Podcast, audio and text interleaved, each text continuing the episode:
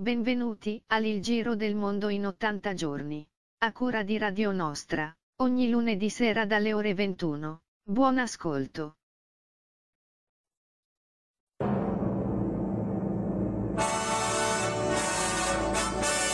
Buona Pasquetta a tutti, buona Pasqua, buona Pasquetta, siamo tornati anche a Pasqua, noi non abbiamo problemi. Buonasera Riccardo. Buonasera Gianluigi, buonasera Rossella, buonasera a tutti e buona Pasquetta a tutti quanti. Rossella, buonasera anche a te. Buonasera ragazzi. E bentornati. Noi anche a Pasquetta siamo qui con un sacco di collegamenti interessanti, vari, esotici e meno esotici e, e quindi non vedo l'ora di cominciare questa bella puntata nuova. 24esima puntata, anche noi trasmettiamo da casa, ormai è lo slogan che va avanti da un anno e più Speriamo che eh, si risolva presto la faccenda. Andiamo col eh, primo brano e intanto faremo il collegamento col primo ospite.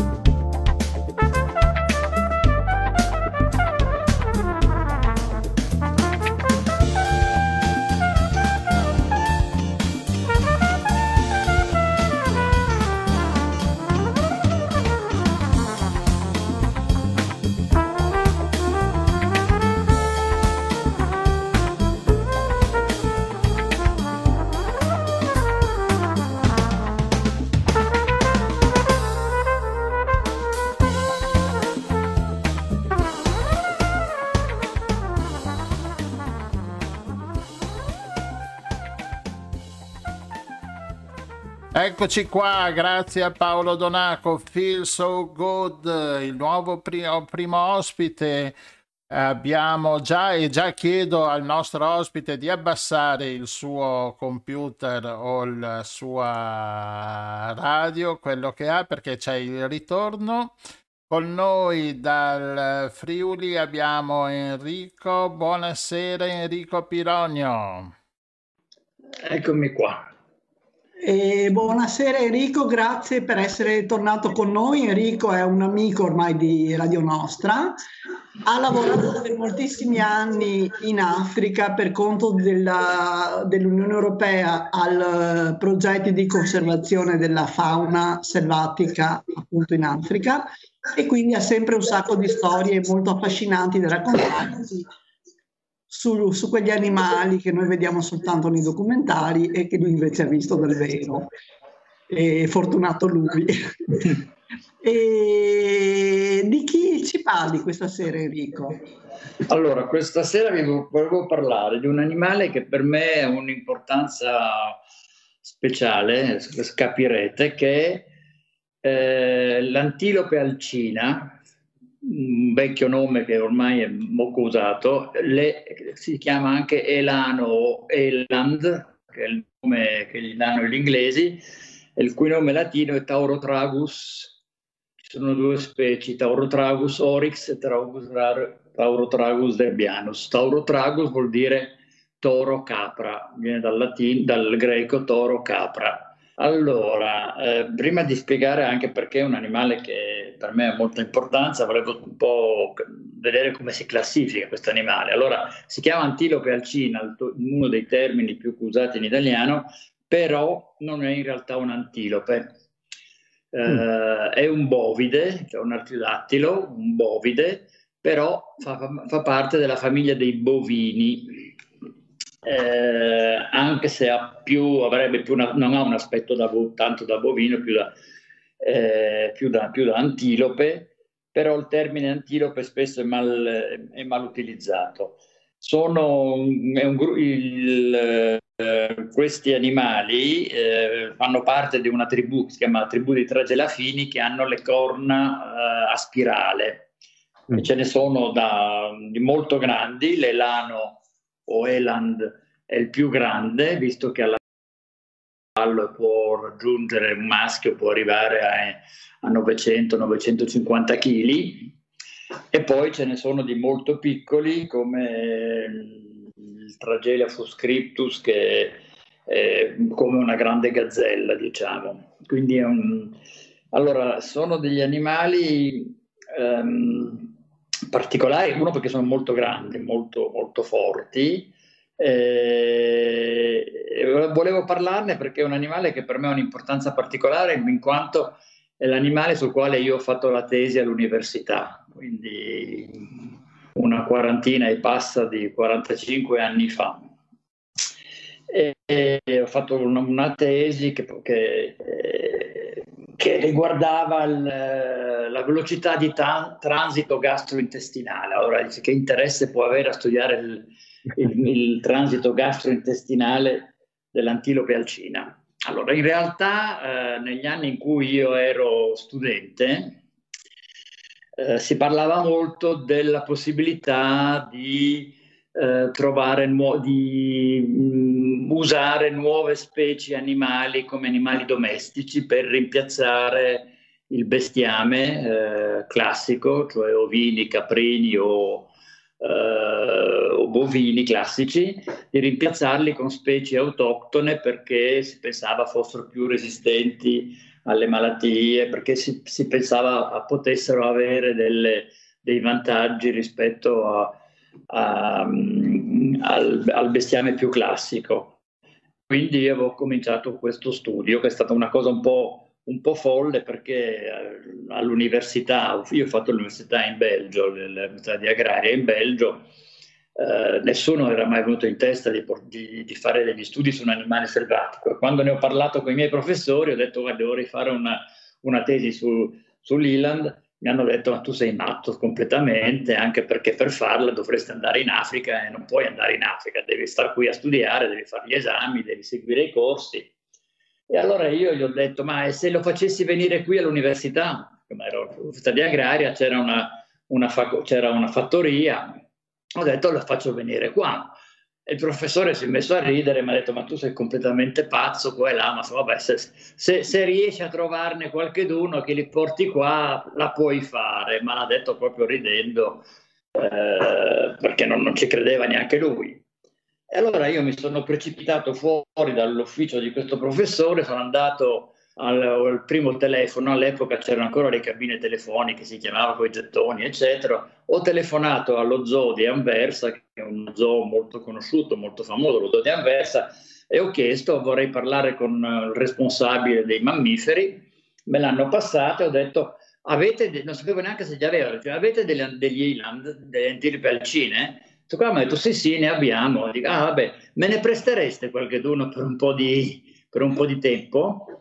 Questo qua mi ha detto ma per far cosa? Eh, vorrei fare una tesi, vorrei studiarli eccetera, mi ha detto ma guardi venga qui con i suoi professori, ne parliamo ma non ci sono problemi. Allora sono corso di nuovo dal mio professore ho detto guarda io ce li ho, posso averli, basta che lei venga con me. Questo qua mi ha detto ma lei è pazzo, una follia qua e là ma un altro professore molto simpatico e molto famoso, tra l'altro, perché fatto, è stato quasi premio Nobel, che aveva assistito alla scena, ha detto no, tu gliel'hai promesso e quindi, e quindi siamo andati allo zoo, il direttore contentissimo ci ha prestati due lani, due, un maschio, un maschio e una femmina che ho portato alla facoltà, che ho tenuto per quasi tre anni, si sono anche riprodotti, c'è stata anche una nascita e ho potuto fare i miei esperimenti eh, che è stata una cosa abbastanza complicata e complessa, perché allo zoo gli animali non sono addomesticati, sono animali selvaggi, quindi in pratica me li hanno forniti in una gabbia, cioè loro hanno messo una gabbia di una, una cassa di legno dentro il recinto con del mangime dentro, hanno aspettato che questi elani entrassero, bestioni grandi, eh, che entrassero dentro queste casse a Ghiglio, poi con la porta a ghigliottina l'hanno chiusa, ma un giorno mi hanno telefonato e mi hanno detto sono in scatola, puoi venirli a prendere quando vuoi. Quindi abbiamo affittato un camion, li abbiamo presi e portati all'uni- all'università.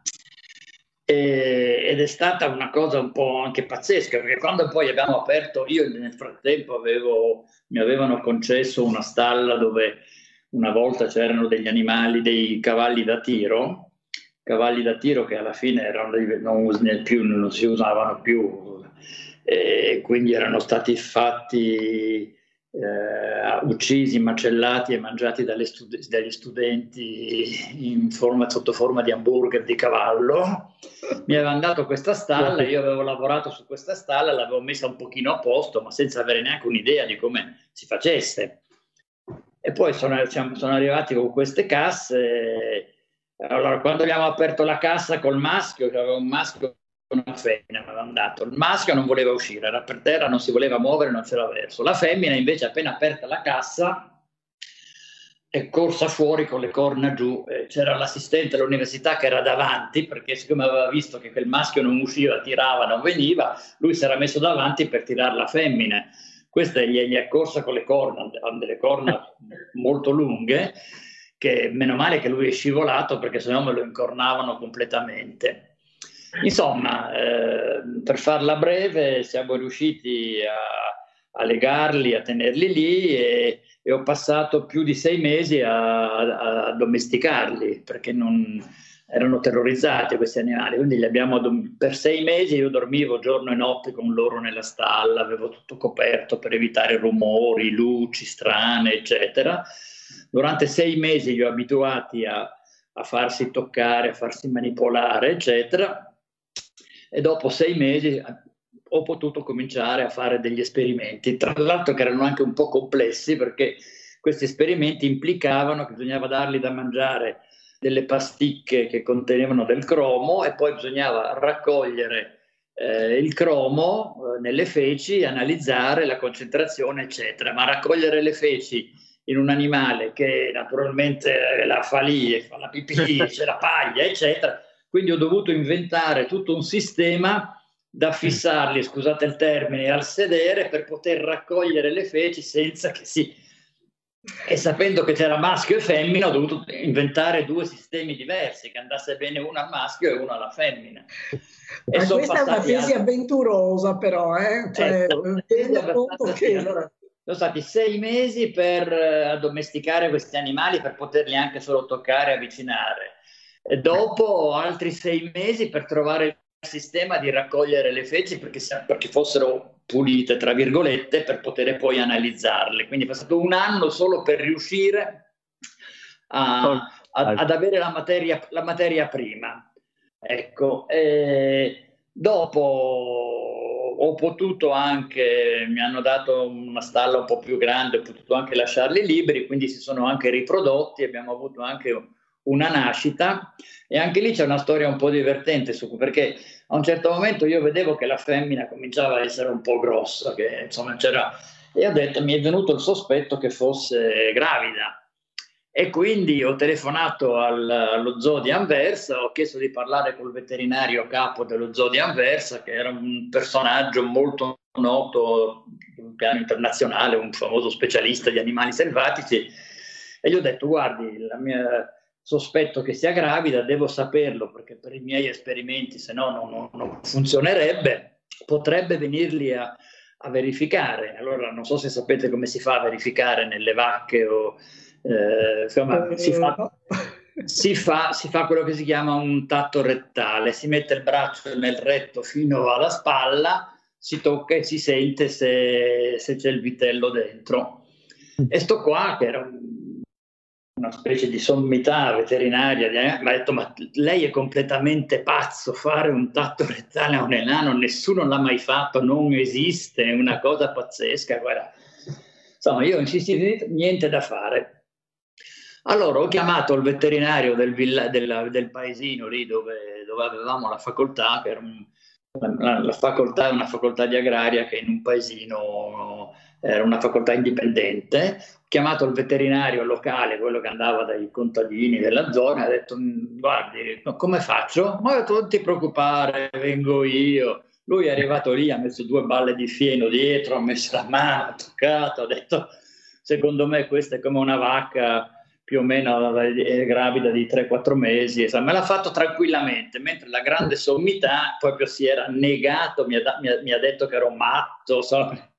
E invece il bravo veterinario l'ha fatto e quindi è nata, è nata anche una, una, un'antilopine. Allora, tutto questo per dire che è un animale che per me, insomma, io ci ho vissuto perché poi quando è nato, quando era, era dovuto partorire, io dormivo con loro, eh, quando è nata poi dovevo dormire. Poi interessante anche perché quando è nata questa, questa, questo vitello elano, eh, si è presentato male, quindi ha dovuto venire il veterinario, girarlo, cosa che i veterinari dello zoo non avrebbero neanche mai pensato fare. Mm. è nata e purtroppo c'erano dei miei colleghi studenti che erano lì e, e mentre eravamo occupati a occuparci della madre perché aveva, era un po' traumatizzata dalla nascita, uno di questi colleghi che era figlio di agricoltori ha fatto quello che fanno di solito gli agricoltori quando nascono delle vacche, ha preso della paglia e ha strofinato il, il vitello Conclusione, la madre non sentiva più l'odore o sentiva odori strani, non voleva allattarlo. Oh, yeah. eh, allora io dis- veramente disperato, poi la, la, lo cacciava, non voleva sapere di, alle- di allettarlo. Allora, come si fa a allettare un, un vitello elano appena nato con, con, latti particolari che non esistono qua e là? E lì c'è anche una piccola storia un po' strana, perché io cercavo in tutti i modi, perché, anche perché doveva bere subito, cerca, cerca di, di, di, avvicinare questo vitello alla madre che non ne voleva sapere, a un certo momento, non chiedetemi come, non so perché, ho messo un ombrello sotto la zampa posteriore della femmina, ho tirato in su e t- tirando in su gli ho bloccato la zampa e il vitello poteva, poteva andare a uh, prendere, prendere la, con, con, un ombrello, un ombrello la, la, allora ma tutti mi hanno detto, ah ma è fantastico, ma cosa hai inventato, una cosa incredibile quella. Dopo qualche mese invece è arrivato l'assistente di zootecnia dove, dove, dove facevo gli studi per dirmi, ah ma guarda che ho trovato in un vecchissimo catalogo del secolo scorso un sistema fatto così che, a ganci che si metteva dietro le vacche perché non scalciassero. Quindi io avevo reinventato la ruota, qualcosa che veniva usato correntemente nel secolo scorso, io me l'ero inventato con un ombrello. Ed è così che è venuta... Mh, è venuta bene questa, questa, questo bel vitello, una femmina, l'abbiamo chiamata Nina, è venuta su molto bene. Allora, il fatto interessante è che questo mi ha permesso, a parte questi studi sul transito gastrointestinale che poi si sono verificati che non era tanto interessante dal punto di vista dell'allevamento, che avendo avuto una nascita avevamo del latte a disposizione. Allora, all'epoca, all'epoca io quando studiavo gli enani, ho cercato tutto quello che c'era scritto e pubblicato sugli elani nel mondo. Eh, stiamo parlando di, un'epoca pre-internet, non c'erano i computer, non c'era internet, che uno andava su Google e cercava, quindi voleva dire passare ore e ore in biblioteche, cercare in quelli che si chiamano gli abstracts, quelle riviste dove riportano tutti gli articoli scientifici pubblicati, scrivere in America, in Africa, da tutte le parti per trovare articoli su, sugli Iland. E ne avevo trovato uno in russo, di cui avevo solo la traduzione, solo il riassunto in inglese, che parlava di una mandria di, di Elani che era stata importata a Scagnanova in Ucraina nel 1890 dall'Africa e da, da allora avevano un 200 elani in Ucraina. Pensa un po' tu, animali che vengono dal, da, dall'Africa, dall'Africa. E erano, li avevano domesticati, si erano messi a mungerli e avevano fatto una pubblicazione dicendo che il latte di elano aveva delle proprietà antibiotiche che, che veniva usato anche per lottare contro il cancro, queste cose qua.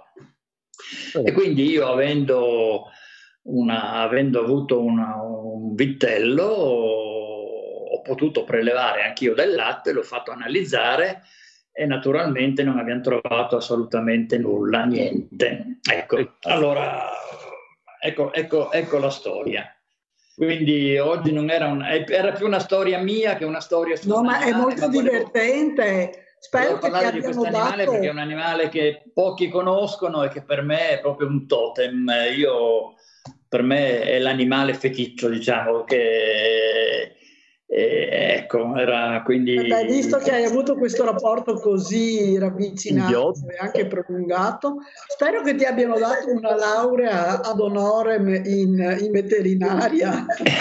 Beh, mi hanno, sì, cioè, la laurea è andata molto bene ed è da lì che è iniziata la mia passione poi per la fauna, per la fauna africana, insomma è da lì che ho cominciato poi a interessarmi, ma mi sono all'inizio interessato come, come zootecnico, come specialista di, di, come studioso di, di, allevamento del bestiame, mi sono interessato co, con di questo animale come un potenziale eh, animale domestico per produrre carne o eventualmente anche latte. Poi da lì sono passato invece a, alla conservazione vera e propria, eccetera, eccetera.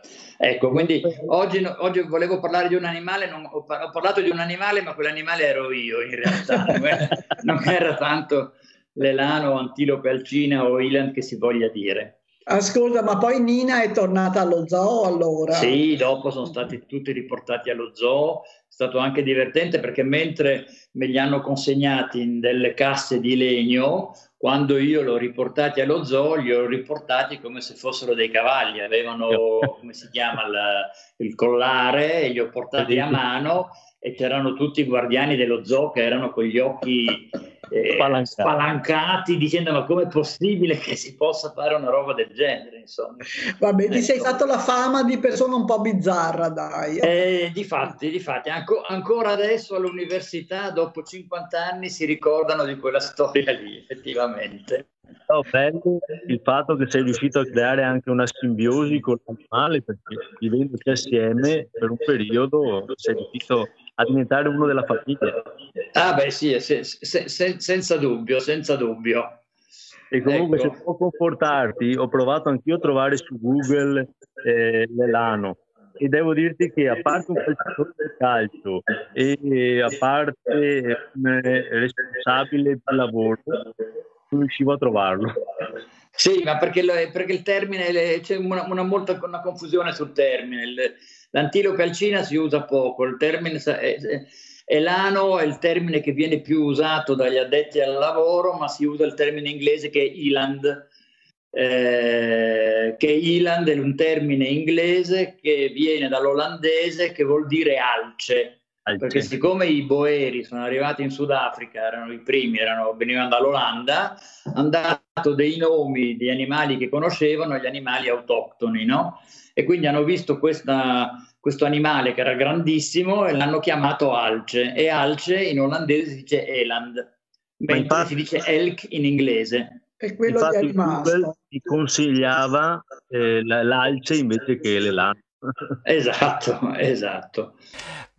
Sì, va bene, sì, no, sono, sono, intervengo io che devo dire che la storia è bellissima, proprio, è proprio straordinaria come storia. E niente, ti chiamiamo, ti chiamiamo ancora Enrico perché queste storie qua sono belle, sono proprio, ci fanno sentire una simbiosi tra uomo e natura e animale. Purtroppo dobbiamo lasciarci perché abbiamo altri collegamenti, altri ospiti e, mm, e, quindi ti salutiamo. Grazie mille Enrico. Va bene, grazie, grazie a voi. Salve. Grazie Enrico.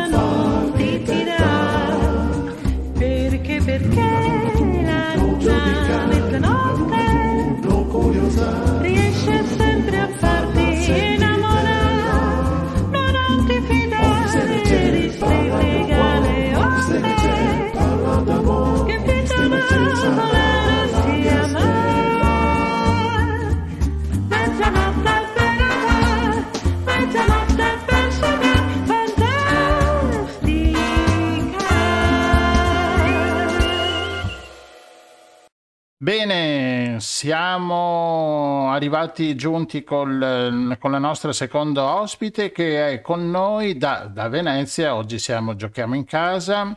Eh, Marta Sottoriva. Buonasera Marta. Buonasera a voi. Bene, si sente anche forte e chiaro perché abbiamo cambiato sistema. Vediamo se ci col, si collega anche Rossella. Allora, con Marta parleremo delle grandi navi. Abbiamo visto che questa settimana c'è stato questo decreto del, del governo a, a, far sì che eh, accettava diciamo, il decreto Clini Passera del, dello stop al passaggio delle navi per il bacino di San Marco, ma questo decreto anche dice che le navi in laguna non dovrebbero più passare, giusto Marta? Sì, esattamente, esattamente. Diciamo che rispetto al, rispetto al decreto Clini, Clini Passera, questo è decisamente un, un, passo, un, passo, avanti, nel senso che si parla di estromissione delle grandi navi della laguna. Eh, resta da capire se il governo abbia idea di, della differenza fra bacino San Marco e laguna Veneta, ma questo è tema dibattuto. Sì, esatto, anche perché eh, Mm, bisogna per il, momen- per il, momento, adesso sono chiuse, il, la croceristica è chiusa dappertutto, ci sono uno, due, tre navi che, che girano solo, uh, non so se in tutto il mondo, solo per l'Italia, ma comunque adesso con questa pandemia la croceristica è chiusa. Poi si dovrà per forza eh, farle arrivare a Marghera, fin tanto che non ci sarà questo nuovo concorso di idee.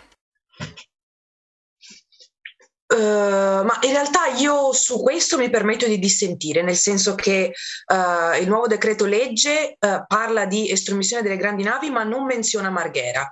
Me- Marghera viene, eh, cioè la, la, la, questo nuovo terminal rispetto a appunto che dovrebbe, dovrebbe, portare le grandi navi a Porto Marghera è un'indicazione del governo ehm, che tra l'altro va in contraddizione con il nuovo decreto legge eh, emanato e, e rispetto invece a Porto Marghera ci sono una serie di criticità criticità um, strutturali proprio sulla possibilità di, uh, di, costruirlo effettivamente. Quindi su questo noi stiamo, cioè, daremo, cioè stiamo dando battaglia e daremo, e daremo, battaglia. Porto Marghera non è un'opzione nel senso che da un punto di vista uh, de, di leggi proprio sulla salvaguardia e sulla sicurezza della navigazione è un'opzione non non, assolutamente non considerabile, eh, e spostare le navi semplicemente da Bacino San Marco a qualche chilometro di distanza, quindi eh, per il canale, del, appunto, per il canale dei petroli, um, non, cioè, non, non, eh, a, a, livello, a, livello, appunto di impatto ambientale, di, di, di devastazione, ha assolutamente, assolutamente, lo stesso. Impatto, se non addirittura peggiore, perché uh, implicherebbe ad oggi non sappiamo, uh, non sappiamo se uh, prevedano di fare nuovi scavi, se come come pensino di, di far coincidere la, la, il traffico commerciale delle navi, delle portacontainer, delle petroliere con quello delle crociere, che ricordo nel 2019, prima che scoppiasse la pandemia, era un calendario che prevedeva 540 navi. Ora il canale dei petroli è, um, è largo 60, 60 metri e, e prevede, cioè le, le, navi commerciali stesse entrano in convoglio alternato perché ha senso unico. Uh, quindi da un punto di vista um, cioè solo di, uh, solo di calendario, calendario uh, di entrata e uscita si apre, si apre un, una partita, un'incognita, un'incognita, grande, più appunto tutta una serie di altre, di altre criticità, uh, dal fatto che debbano, debbano appunto modificare il piano regolatore portuale, che debbano, cioè che ci siano test che siano, sono già stati effettuati sull'effettiva sicurezza della navigazione in, in quel canale lì, che sono tenuti segreti, cioè sono segretati dall'autorità portuale, perché appunto um, non è sicuro, cioè quello che è accaduto al canale di Suez, giusto per farvi un esempio molto pratico, molto alla nostra portata, uh, è, cioè, è, una possibilità concreta che possa accadere in laguna. Uh, quindi che cosa vogliono fare? Vogliono scavare ancora? Eh, è impossibile scavare, ci sono delle leggi che vietano, le leggi speciali che vietano i nuovi scavi. Um, questa è sicuramente, cioè, mh, cioè, gli unici che possono esultare per, per, l'opzione Porto Marghera è chi può pensare appunto di, di, fare carte false per continuare a speculare e devastare impunemente e insomma eh, cioè, riempirsi le tasche alle spalle della città e di noi cittadini sostanzialmente. Quindi secondo voi l'ipotesi Marghera assolutamente non è praticabile? No, non è praticabile, non è... Non è... Mm. Non è praticabile, non è, non è legittima, è proprio cioè, lo stesso, cioè, va in contraddizione con lo stesso decreto emanato due giorni fa um, e appunto ci sono tutta una serie di, di, di, di um, appunto, di clausole che non, non, posso, cioè, non, non, permettono, non permettono questa opzione, cioè non permettono la fattibilità di questa opzione.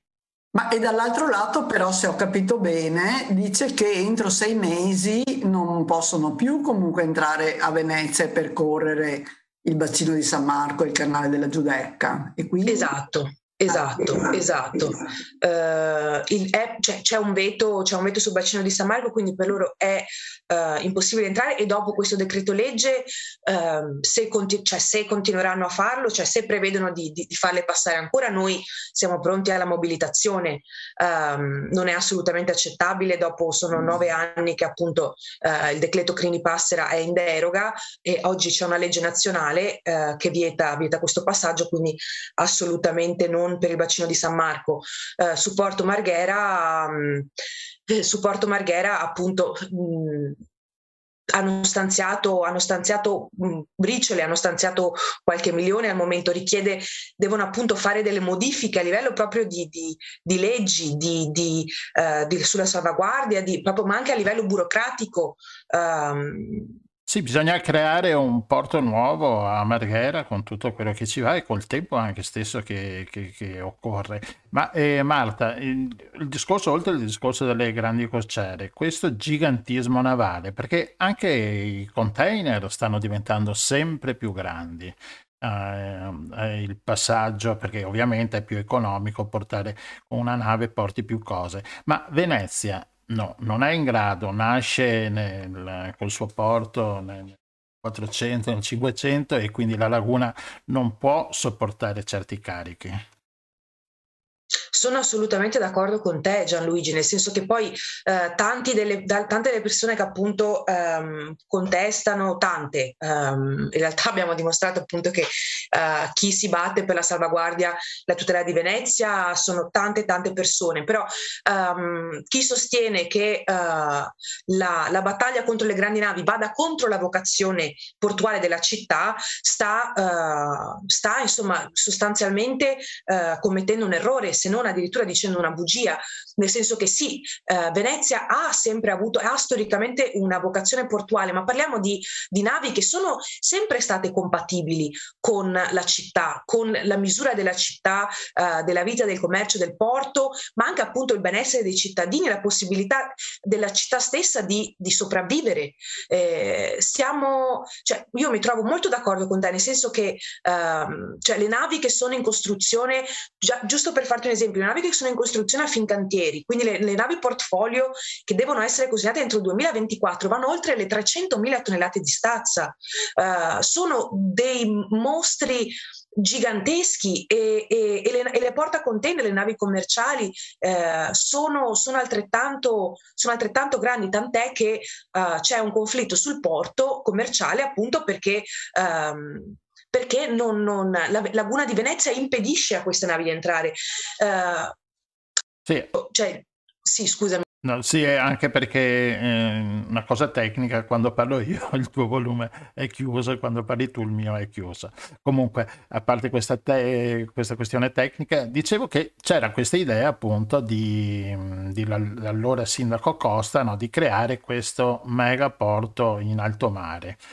È fattibile questa cosa qua, in vari po- posti europei e anche mondiali c'è sempre un porto offshore, cioè fuori dalla laguna, ma noi intendiamo fuori dalla laguna, fuori dalla laguna proprio in mare. E quindi è possibile creare un porto così anche qui da noi? Ma guarda, io su questo eh, Gianluigi non ti, non ti, non ti, so rispondere ed è anche giusto che sia così, nel senso che non penso che chi fa, chi, uh, chi, si, chi fa mobilitazione, chi fa politica partendo dal basso, uh, chi fa politica di movimento abbia le risposte a tutto, cioè su questo, su questo c'è gente che ha studiato, che ha preso lauree su lauree e che ha le competenze tecnico-scientifiche per poter rispondere a questa domanda. Uh, per quanto mi riguarda, quello che io so è che il gigantismo navale mh, non, è, cioè, non è più accettabile inevitabile, dopo, soprattutto dopo questo periodo, soprattutto dopo quanto accaduto, uh, non è più possibile che venga cioè che abbia la priorità su, sulla tutela e la salvaguardia di Venezia. Um, ma appunto perché cioè, questa pandemia, penso ce l'abbia dimostrato, uh, va contro gli interessi stessi uh, della possibilità di, di, sopravvivere e prosperare. Uh, siamo cioè, nel bel mezzo di tutto questo, siamo, nel, cioè, siamo all'interno di una cornice di, che è quella della crisi climatica, per cui si prevede un innalzamento del medio mare di, di un metro entro la fine del secolo. È, sono, sono, cambiamenti grossi che stanno già avvenendo, ce dice, ce, di, ce la dice l'acqua alta del novembre scorso, ce lo dice la frequenza delle acque alte, l'eccezionalità del dicembre che abbiamo appena trascorso, che ha avuto appunto un numero incredibilmente alto di questi, cioè, appunto de, del fenomeno. Uh, di fronte a questo, questo non, possi- non, non è possibile uh, che la nostra, cioè chi, chi, ci governa, chi ha in mano l'amministrazione e la legislazione di questa città, che appunto è, uh, è, è interesse di sito nazionale e patrimonio dell'umanità, possa mettere gli interessi Uh, di questi giganti del mare, di questi mostri del mare, e intendo appunto eh, cioè, in, sicuramente le crociere, ma eh, come dici tu, anche, anche, sul porto commerciale si aprirebbe un dibattito. Io appunto mi focalizzo sulle crociere. È, è sostanzialmente impossibile, eh, si parla di nuovi scavi, è impossibile concepire in questo momento eh, scavare, cioè scavare la laguna di Venezia eh, e per questo appunto, eh, appunto non, non, cioè, siamo, siamo continuamente in movimento. E Marta, scusa, Vediamo se il regista mi dà la parola. Allora, eh, siccome ci ascoltano anche molti non veneziani e, e proprio ieri ne parlavo eh, con un amico appunto che non è veneziano, diceva ma Venezia soffrirebbe moltissimo se le crociere venissero eh, limitate perché vive di turismo, no? E io ho provato a dirgli guarda che in realtà temo che il contributo al turismo sia limitato e sia anche un tipo di turismo abbastanza così eh, devastante per la città, nel senso i gruppi che vediamo noi che si aggirano così trottando dietro alla guida, no? E, e, lui, e, lui, continuava a dire ma non è possibile, chi va a Venezia per eh, cominciare una crociera si fermerà qualche giorno a Venezia?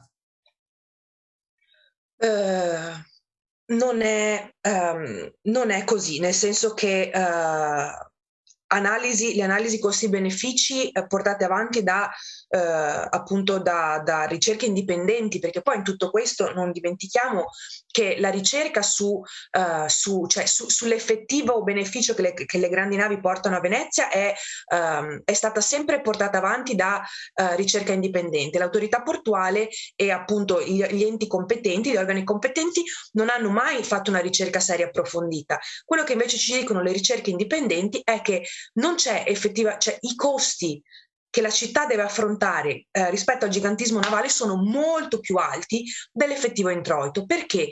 Perché tutta, cioè, tutta la filiera della croceristica, quindi parliamo di tutto quello che è necessario per far partire una nave e che rientra nella nave, eh, viene da, um, da appalti esterni, Uh, è tutto, cioè quello che viene venduto, cioè il pacchetto all inclusive, uh, per cui, per cui un, un, turista spende migliaia di euro, uh, non prevede poi che magari una persona possa, possa effettivamente spendere in città e poi non, non dimentichiamo che non è, tanto, cioè non è tanto la colpevalizzazione del singolo individuo, no, del singolo turista, ma qua beh, bisogna portare dati, numeri, cioè il gigantismo navale sono un milione, un milione e mezzo di uh, turisti l'anno, uh, rispetto, cioè n- non è quello della, del crocerismo un discorso slegato dal problema enorme della monocultura turistica, che è il motivo principale per cui Venezia sta morendo. Uh, c'è stata una diminuzione de- degli abitanti di Venezia di uh, 100, più di 150.000 persone nell'arco di qualche decennio. Oggi parliamo di chi abita a Venezia, sono poco, poco più di 50.000 abitanti effettivi. Probabilmente sono molti, molti meno, perché c'è chi comunque tiene la casa, la chiede la casa a Venezia per affittare. Il, il, il, traffico, il traffico turistico annuale sono 20-30 milioni di turisti l'anno, cioè è non è una città, si è trasformato in un parco giochi e la tendenza, se non facciamo qualcosa, è quella di che, che la città man mano si svuoti, si, si, si svuoti di vita, proprio di, di, di, tessuto sociale, economico, produttivo. Per cui anche chi dice che Venezia, eh, Venezia vive di turismo, eh, dimentica che Venezia sta morendo di turismo perché anche questo è un dato di fatto, questa pandemia ce l'ha dimostrato e prima di questa pandemia è stata l'acqua alta del novembre scorso perché di fatto il, il turismo non, è, non, ha smesso di entrare con la pandemia, è stato molto prima e il problema delle acque alte, dell'acqua alta eccezionale di novembre non, non, è, non, è, non è l'ultimo e non è l'unico saranno sempre più frequenti. Allora, eh, quando noi quando noi, e appunto, scusatemi, e con la pandemia questa cosa si è amplificata enormemente. Uh, e, e, e, Venezia ha dimostrato come stia risentendo molto più di altre città, perché è vero che siamo tutti a casa, siamo tutti fermi, ma una città che si è completamente svuotata di abitanti e che nel momento in cui i turisti non vengono più è semideserta, è una è città deserta. che si sta spegnendo. E su, questo, e su questo invece noi dovremmo andare in controtendenza perché io appunto non sono una veneziana di, di nascita, eh, ma ho, ho deciso di, di, di, rimanere a viverci e come me altre persone. E chi è giovane, chi ha il desiderio di tornare a vivere a Venezia e di restarci, deve trovare delle politiche cittadine che incentivino questa possibilità e non che tolgano servizi e che, cioè, e che scoraggino uh, questa possibilità. C'è anche l'enorme, gigantesco problema delle abitazioni, che magari è un tema che va, sì, non, non, non lo affrontiamo adesso, però c'è. E sicuramente la città adesso, come è stata gestita, è stata vittima del turismo più che certamente, specialmente questo turismo mordi e fuggi che, non, che credo dia molto poco anche a chi in prima persona no? In un pomeriggio in tre ore fa il giro de, de, di Piazza San Marco e va fino a Rialto e così mm, insomma è anche un certo. modo sì. Perché, perché, poi anche quello è il discorso, no? Che tipo di turismo, cioè che tipo di turismo è? Se parliamo di una mole così gigantesca e parliamo di, per la maggior parte di turisti giornalieri, significa che è un turismo che promuove la, cioè, il concetto di città vetrina de, della città come un prodotto da consumare, per cui come tu compri al supermercato uh, la, il prodotto che ti piace, vai a Venezia, scatti due foto e, e poi te ne vai, ma uh, Venezia, cioè una città e soprattutto una città come Venezia uh, è molto più di questo. E incoraggiare questo tipo di turismo a scapito invece di, um, della possibilità di, di, un turismo più sostenibile, uh, un, un, turismo che anziché mortificare il posto in cui va uh, lo valorizzi, significa andare esattamente proprio in controtendenza con, con, questa, con questo Ma fenomeno. Guarda, i numeri che hai detto prima, cioè la sproporzione fra gli abitanti e i visitatori è già, secondo me, emblematico di uno squilibrio gigantesco che va corretto sicuramente se vogliamo valorizzarla, appunto, come dici tu, è una città unica e, e no, non bisogna darle in pasto così no, a questi... Eh, vabbè, mi, mi, mi trattengo perché... Va bene, eh, sì, in effetti io mi ricordo di aver visto quando ero bimbo un documentario, siamo negli anni 70, no? Era in bianco e nero, ce l'avevano fatto vedere a scuola, come, quest- come la città eh, diventava un museo negli anni futuri, si chiudeva alle 6, si chiude il cancello, la gente spariva e la città rimaneva vuota. Nessuno ci credeva, ma di fatto ormai siamo arrivati a questi livelli e questa pandemia ci ha fatto vedere come eh, la città di Venezia, ma non solo, mm, perché parlavamo anche di Firenze, anche Firenze adesso si sta bene, tra virgolette, perché non c'è il turismo, non c'è questa massa di turismo, perché il turismo va anche bene se è fatto in una certa maniera. Leggevo anche che ehm, c'è quasi una, una controtendenza, c'è qualcosa che si muove, perché leggevo che MSC eh, sta facendo, sta creando una barca, una nave con solo mille, mille, mm, mille, ospiti, diciamo. Ovviamente il prezzo del biglietto non sarà di 300 euro, quanto costa adesso una crociera, ma sarà 4-5 volte di più.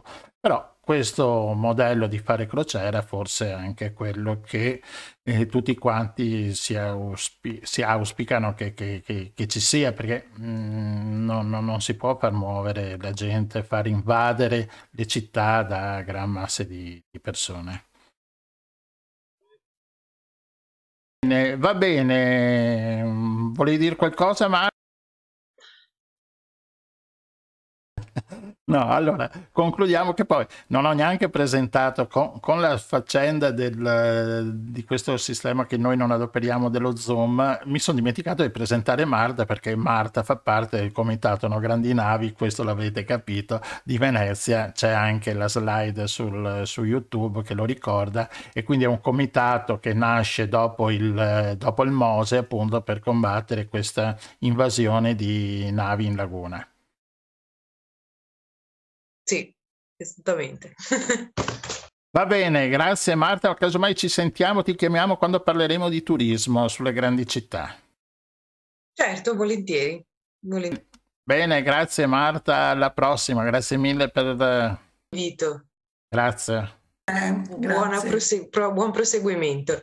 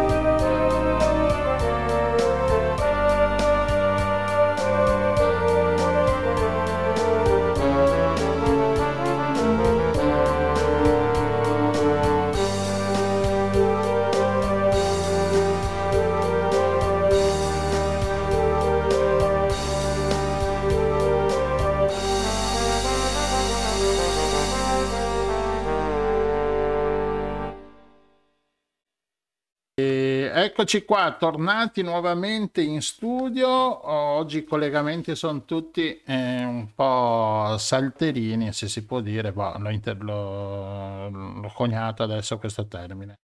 Allora, abbiamo la nostra terza ospite che è Antonella Boscolo, tutte mh, mm, graziose ragazze questa sera con noi. Antonella, ci senti? Ciao, buonasera a tutti, buonasera Gianluigi, Rossella, Riccardo, buonasera a tutti voi e grazie per l'invito.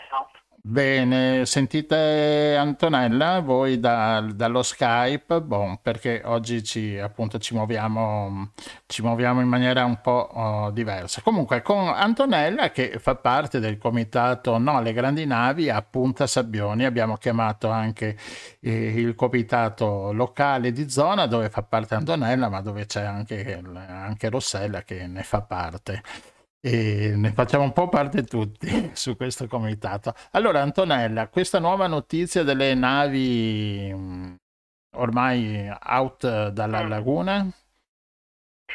Ah, allora, noi siamo felicissimi di questa notizia naturalmente, di questo decreto di Giovannini eh, che eh, dice che le navi eh, saranno fuori dalla laguna e indice poi questo concorso di idee di pro- per una progettazione di uh, un porto fuori dalla laguna. E, uh, appunto prevede lo stanziamento di 2 milioni, 2,2 milioni di euro per, per, per uh, con la definizione di progetti e eh, ci sono anche, mh, se non sbaglio, due mesi, 60 60 giorni per poter iniziare eh, questo concorso di idee. Naturalmente la nostra attenzione di comitato no alle grandi navi a Punta Stabbione rimane sempre alta.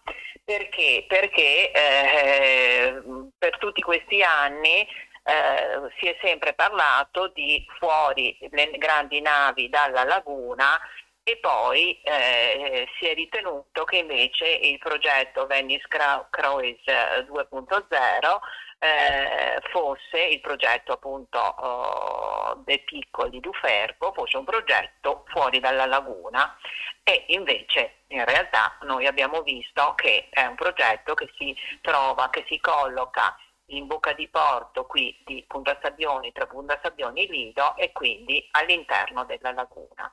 Sì, appena fuori dalle, dalle paratie del Mose c'è appunto questo progetto, ne avevamo anche parlato e sembra che in questo decreto uh, uno, mh, la contentezza diciamo nostra è che nel decreto appunto non si parla proprio zero di, di questo progetto di De Piccoli ed Uferco e due che appunto si intende un porto al di fuori della, della laguna, ma diciamo in mare aperto, assieme con un porto offshore con, con i mezzi commerciali, insomma con le navi commerciali, quindi dovrebbe escludere categoricamente il progetto Duferco. Eh certo, questo sempre teoricamente, ma noi non abbassiamo la guardia perché in questi anni abbiamo visto come i fraintendimenti e le, le idee, le prese di posizione in realtà fossero molto uh, così, uh, che andavano dove tirava il vento. Eh, per esempio se il decreto Clinipassera, ci ricordiamo, è del 2012 e diceva che in laguna non sarebbero dovute entrare le navi e invece le navi sono entrate fino a poco fa, fino a quando c'è stato il lockdown. Eh, noi abbiamo sempre partecipato eh, come cittadini al comitato no, alle grandi navi di Venezia eh, come cittadini consapevoli di, di, di, questo grossissimo impatto e poi invece in tutti questi anni ci siamo resi conto che invece il Comitato No Grandi Navi sosteneva il progetto Duferco dei Piccoli. Il nostro comitato invece No alle Grandi Navi appunto a Sabbioni è operativo nel 2014 e non abbiamo mai abbassato la guardia. Perché? Perché lo spazio ai fraintendimenti è sempre possibile, è sempre possibile e anche questo di capire bene che cosa significhi fuori dalla laguna, noi vogliamo vederlo bene, che si, proprio, che si intenda proprio il mare, il mare aperto che fuori dal Mose, dalle bocche, dal, sì, dalle paratie del Mose, lì si tratta ancora di laguna. Però questo anche negli ultimi articoli che ci sono, che continuano a esserci sui giornali locali, e continuamente le prese di posizione dei giornalisti e poi anche di, eh, di, di, di, personaggi che si collocano all'interno del comitato No Grandi Navi di Venezia continuano a sostenere che il progetto Duferco dei Piccoli è un progetto fuori dalla laguna, cosa che invece non è. per cui noi non abbassiamo assolutamente la guardia, cioè dobbiamo stare sempre molto, molto, molto attenti a questo. E fra l'altro ho letto che eh, proprio il 2 aprile, il 1 aprile è uscita la notizia di questo decreto, il 2 aprile la, la nostra sindaca Nesto ha, ha, subito fatto sentire la sua voce dicendo aspetto il ministro Giovannini qui perché vogliamo ben chiarirci che eh, tutta la cittadinanza di Cavallino Treporti eh, non è assolutamente, cioè deve essere sentita, ecco, in ogni caso noi vogliamo far, far sentire la nostra posizione. Eh, sì, grazie Antonella per tutte queste precisazioni. Effettivamente, eh, effettivamente Effettivamente c'è stato in questi ultimi giorni una potenza di fuoco veramente sui quotidiani da parte di, dei piccoli, dei Duferco e dei loro sostenitori che sono abbastanza incredibilmente anche fra i cosiddetti ambientalisti. Ecco, io credo che non tutti i non avi di Venezia siano, credo che non tutti i non avi di Venezia eh, siano eh, favorevoli al Duferco, però c'è una frangia molto rumorosa, diciamo, su questo. Allora, al di là delle esigenze del territorio nostro che non mi sembrano marginali, c'è il piccolo particolare che per eh, fare quel terminal occorrerebbe scavare 2 milioni e mezzo di metri cubi di sabbia e caranto, visto che Venezia ha appena sperimentato l'anno scorso una eh, alluvione devastante, non, non so se sia il momento, il caso di spalancare le porte al mare in questo modo. Quindi, al di là di tutte le altre considerazioni, credo che né il Duferco né l'altro progetto che prevede un terminal agganciato all'isola artificiale del Mose, che ha già penalizzato molto pesantemente anche il panorama, diciamo, da Punta Sabbioni, dal lungomare, di Cavallino, eccetera. Quindi quelli effettivamente credo che siano progetti che vanno scartati e che si cominci a ragionare sul davvero fuori la laguna. Eh, volevo solo aggiungere che tutte le considerazioni, le informazioni, eh, video, eccetera, sono sulla eh, pagina Facebook, no, alle navi appunto Sabbioni, e dove trovate tantissimo materiale anche molto interessante, articoli, rassegna stampa, eccetera, dove uno può farsi un'idea. Bene, io dopo adesso dico la mia, eh, però la vedo la, il discorso è abbastanza lungo ancora, perché non credo che in 448 si faccia un porto fuori del, della laguna eh, in mare aperto. Io ho paura, penso che ehm, la situazione dopo vada forse un po' a morire Mm, e mantengono le navi a marghera. Cioè, mm, ho, ho, ho, questa sensazione, non so se eh, può essere vera, ma cioè può essere eh, che, che, accada. Però, insomma, ormai conoscendo, visto che il Green Pass era, sono passati dieci anni, quasi nove, da, da quel decreto che sembrava imminente il fuori le navi, adesso c'è questo che come diceva Marta, non parla di Marghere il decreto, però insomma, appunto perché non ne parla, forse ne fanno mettere anche là. Ma non lo so, vedremo come andrà a finire. Intanto ringraziamo Antonella. Antonella, grazie per la partecipazione. Grazie a voi, un saluto a tutti e non abbassiamo la guardia perché il nostro territorio è un territorio prezioso, bello, importante e eh, appunto facciamoci sentire sempre, facciamo sentire la nostra voce. Bene, grazie Antonella, grazie mille. Grazie a voi, grazie.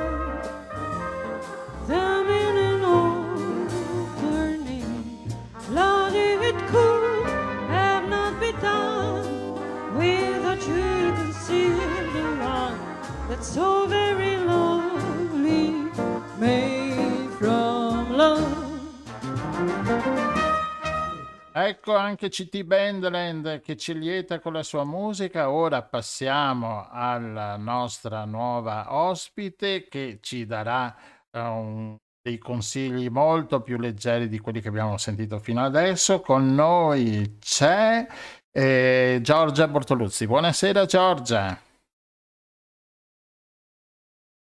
a tutti. Ciao Giorgia, Ciao Riccardo.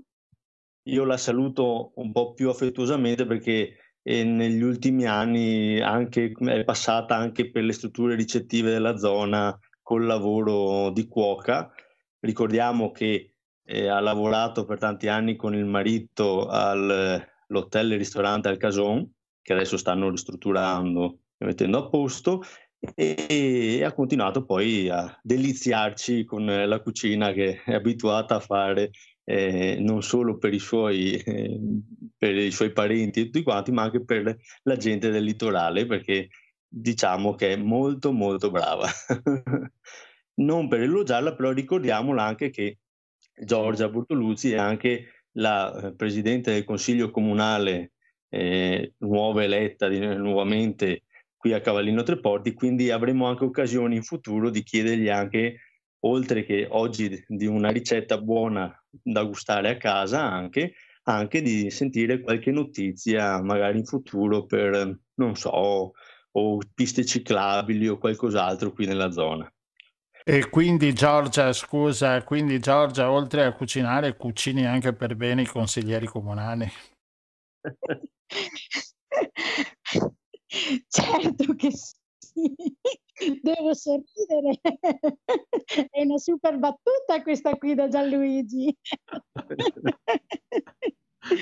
Mm, Bene, allora io vi ringrazio veramente per avermi invitato, per eh, rimanere in compagnia con voi. Sono davvero or- orgogliosa perché effettivamente normalmente io rappresento, come mi avete detto, il territorio come presidente del Consiglio ormai da sei anni, ma rappresentare un piatto eh, alla radio di, effettivamente di quello che mi piace fare perché cucinare è proprio la cosa che a me piace fare e vorrei proprio illustrarvi da dove nasce questa mia passione.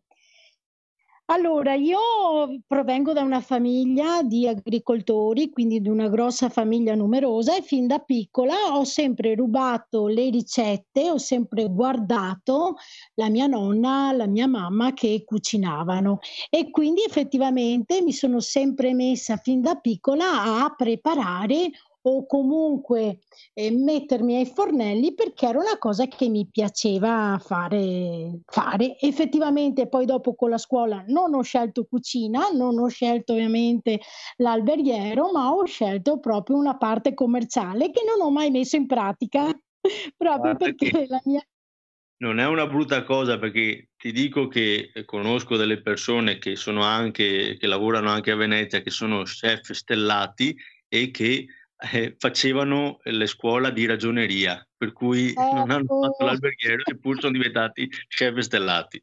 Ecco, vedi? E quindi da lì parte questa mia passione per la cucina, quindi cucinavo, ho sempre preparato questi piatti tradizionali, adoro la tradizione, la tradizione sia a livello nazionale che proprio quella di Cavallino Treporti. E, e quindi da lì parte. Poi conosco il mio adorato marito e lui ovviamente aveva un ristorante e da lì è partita un, tutto un percorso ovviamente a livello alimentare e gastroalimentare. Quindi ehm, niente, io ho sempre cucinato in particolar, particolar modo per la mia famiglia finché poi un giorno ho deciso di far sì che anche gli altri assaporassero i miei piatti. Questa sera io ho scelto un piatto molto semplice ma che va bene in tutte le stagioni e ho scelto i paccheri con il pesto di rucola e gamberi. E niente, io questo piatto qua lo propongo, lo propongo spesso nel periodo estivo, però come ho detto va bene anche nel periodo invernale perché è un piatto che non ti stanchi. E tutti abbiamo in casa della rucola, tutti abbiamo in casa degli ingredienti naturali e, e di primo ovviamente sempre, sempre tipo l'olio d'oliva, i pinoli, il grana e da qui ho, io ho provato a fare questa ricetta e mi è sempre andata bene. Allora, per quattro persone io vi dico più o meno come io vado avanti, parlo? Sì, sì, sì, vai tranquilla, tu se non ci senti, tu vai come un treno. Sì. Allora, io faccio il pesto e lo faccio con 250 grammi di rucola, 150 grammi di olio di oliva, 50 grammi di pinoli, 80 grammi più o meno di grana. Non metto il pecorino perché il pecorino diventa troppo, è tanto salato e va in contrasto con il piccantino della rucola, quindi io ci metto il grana. Uso uno spicchio di aglio e il sale quanto basta. Questo cosa vuol dire sale quanto basta? Perché effettivamente in base a quanto grana si mette si può poi dopo aggiustare. Se si fa troppo salati siamo fregati.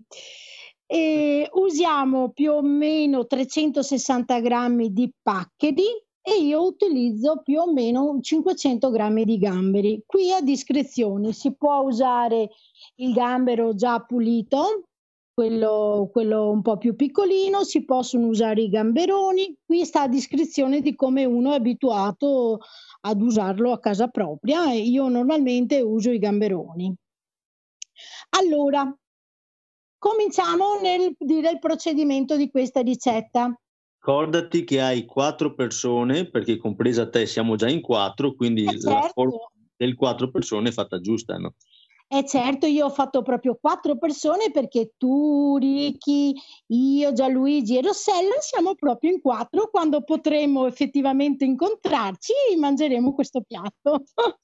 Io però forse mangerò qualcosina di più. Tu Ah, non vegetariano, tu non eri vegetariano, scusa. Quanto basta? Quanto basta.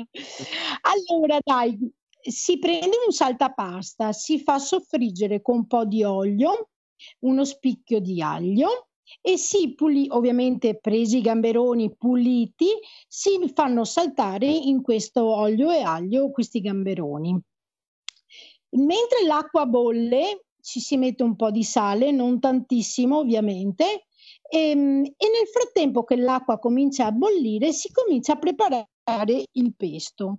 Il pesto si può utilizzare un mortaio, però effettivamente il mixer è molto più semplice e molto più pratico.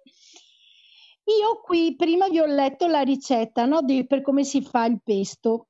Non vi ho detto tutti i trucchetti che ovviamente io utilizzo, però ve li svelo adesso. Oh. Allora, io prendo la rucola, però nella rucola ci metto sempre un mazzettino, un, pochino di prezzemolo e vi spiego perché.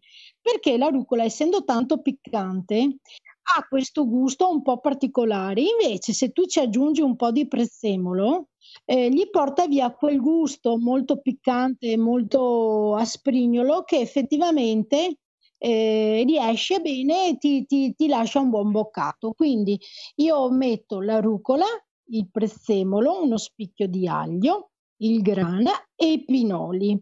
Lo metto dentro nel bicchiere del mixer, metto il mixer, comincio a frullare e intanto che frulla ci aggiungi a filo l'olio.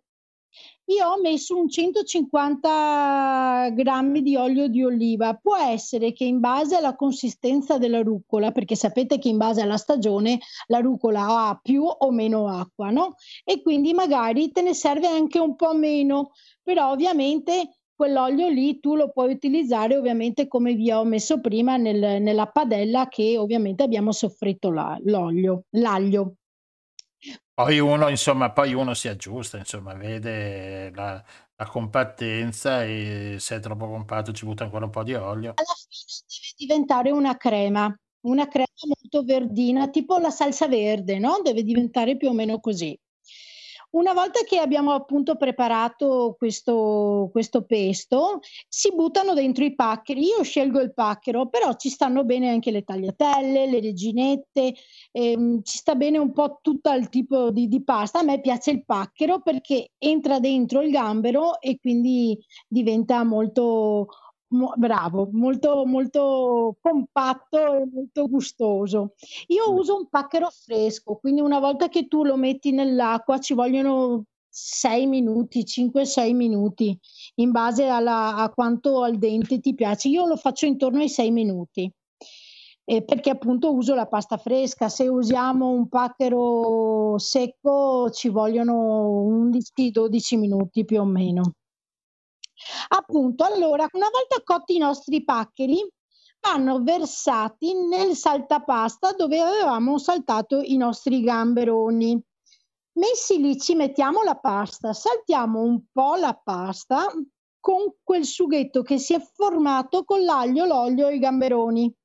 Una volta che noi abbiamo saltato quello lì, ci versiamo quasi semifreddo il pesto di rucola ci aggiungiamo un mezzo cucchiaio dell'acqua di pasta, non tantissimo, un mezzo, e lì cominci a spadellare e una volta spadellato si fa crema.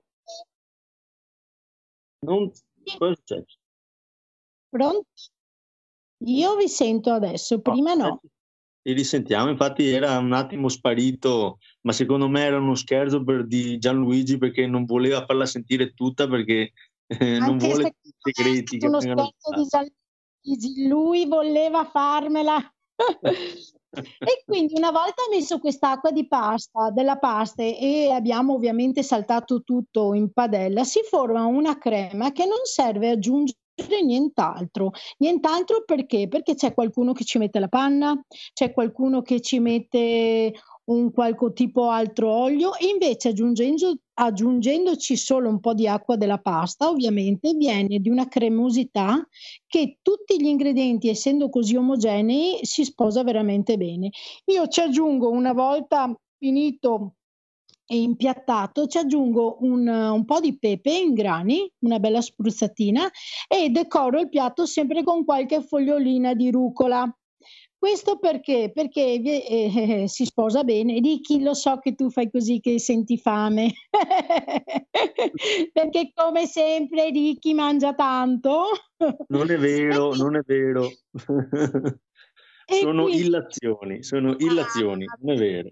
E quindi questo è un piatto che effettivamente lo possono mangiare anche chi ha qualche intolleranza e vi spiego perché. Perché se uno è intollerante al lattosio, come sono intollerante io, ci tolgo via il grana. Mhm. E lì un giorno che non avevo il grana, ci ho praticamente aggiunto una cosa che voi direste è impossibile perché non avevo neanche i pinoli quella volta lì, quindi mi sono trovata fregata e non sapevo come fare. Alla fine ho preso una mezza patata. Voi direste è impossibile che tu utilizzi una patata e la metti dentro e invece è proprio vero. Un giorno non avevo né il grana né i pinoli e io dovevo buttare fuori questo piatto e come faccio a farlo? Ho utilizzato una patata fresca, l'ho sbucciata, l'ho messa dentro ed è uscito tutto perfettamente perché sembrava, sembrava che ci fossero i pinoli e invece no e questo pesto effettivamente eh, sono riuscita a darlo anche chi aveva problemi di intolleranza al latte perché non c'era praticamente niente a livello di lattosio. Qualche trucchetto l'ho svelato, ma non li svelo tutti. Perché bisogna venire a provare. Perché bisogna venirli a provare, ovviamente. Quindi aspettiamo di sapere dove andrai quest'anno, perché non lo abbiamo svelato, ma lo sapremo a breve. Non lo avete svelato, ma in realtà sono tre anni che lavoro in questa struttura. ma la sveleremo a breve, per La cui sveleremo, la sveleremo, sì. E dopodiché saremo costretti a venire a provare. Noi Certo. siamo già invitati, per cui non è un problema. Però chi volesse poi venire a provare, quindi questo periodo invernale mi sono un po' eh, messa ai fornelli e ho cominciato ad utilizzare il lievito madre. E quindi Ah. da lì ho cominciato a sperimentare tutte le varie ricette con il lievito madre liquido e sono stata davvero felice perché questa, per questa Pasqua. Ah, oggi è la Pasquetta! Neanche fatto gli auguri, auguri cari di buona Pasquetta. Grazie.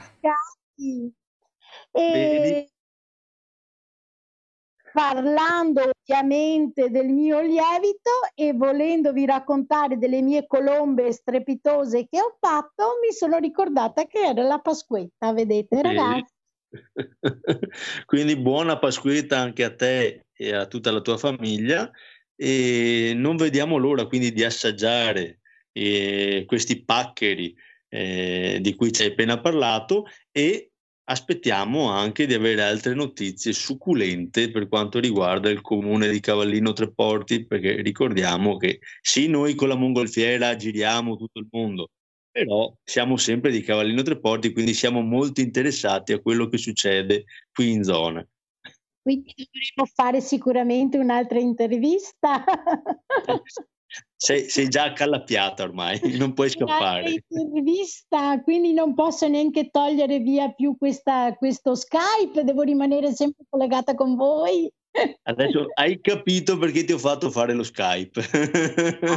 Ah, Riccardo, è proprio un furbetto, Riccardo, eh? Eh, Riccardo è un furbastro, va bene, grazie Giorgia, grazie per questa ricetta che noi, io, io mi metto a farle quasi sempre tutte, quelle che mm, mettiamo in radio e quindi poi dopo ti saprò dire com'è venuta.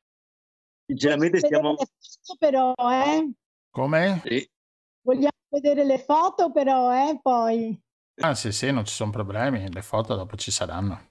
Quello che stiamo aspettando ancora è il risotto di Go.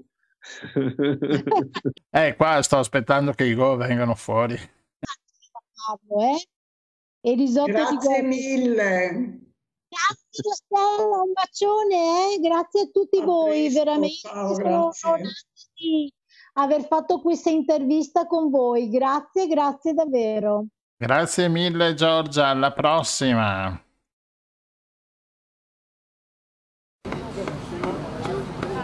Thank you.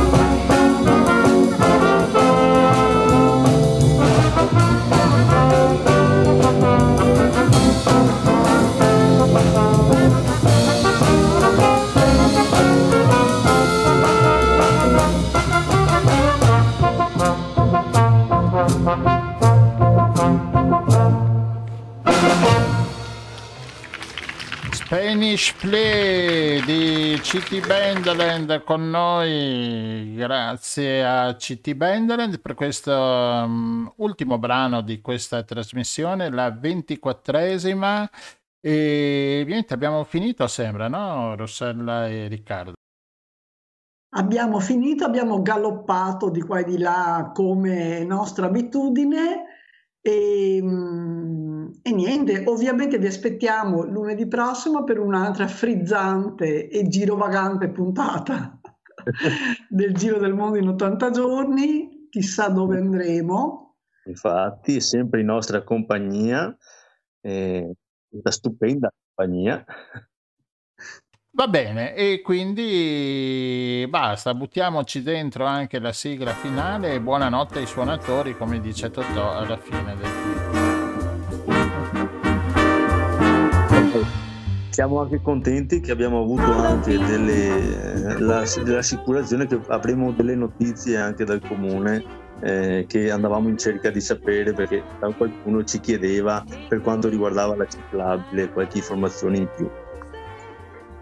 Va bene, anche questa l'abbiamo fatta. Appuntamento a lunedì prossimo. Iscrivetevi alla, alla pagina di YouTube di Radio Nostra. Cliccate iscritto, iscritto, iscritta perché dobbiamo raggiungere tante iscrizioni per fare altri progetti. 13.500, non mi ricordo. Va bene, buonanotte a tutti. Ciao a tutti.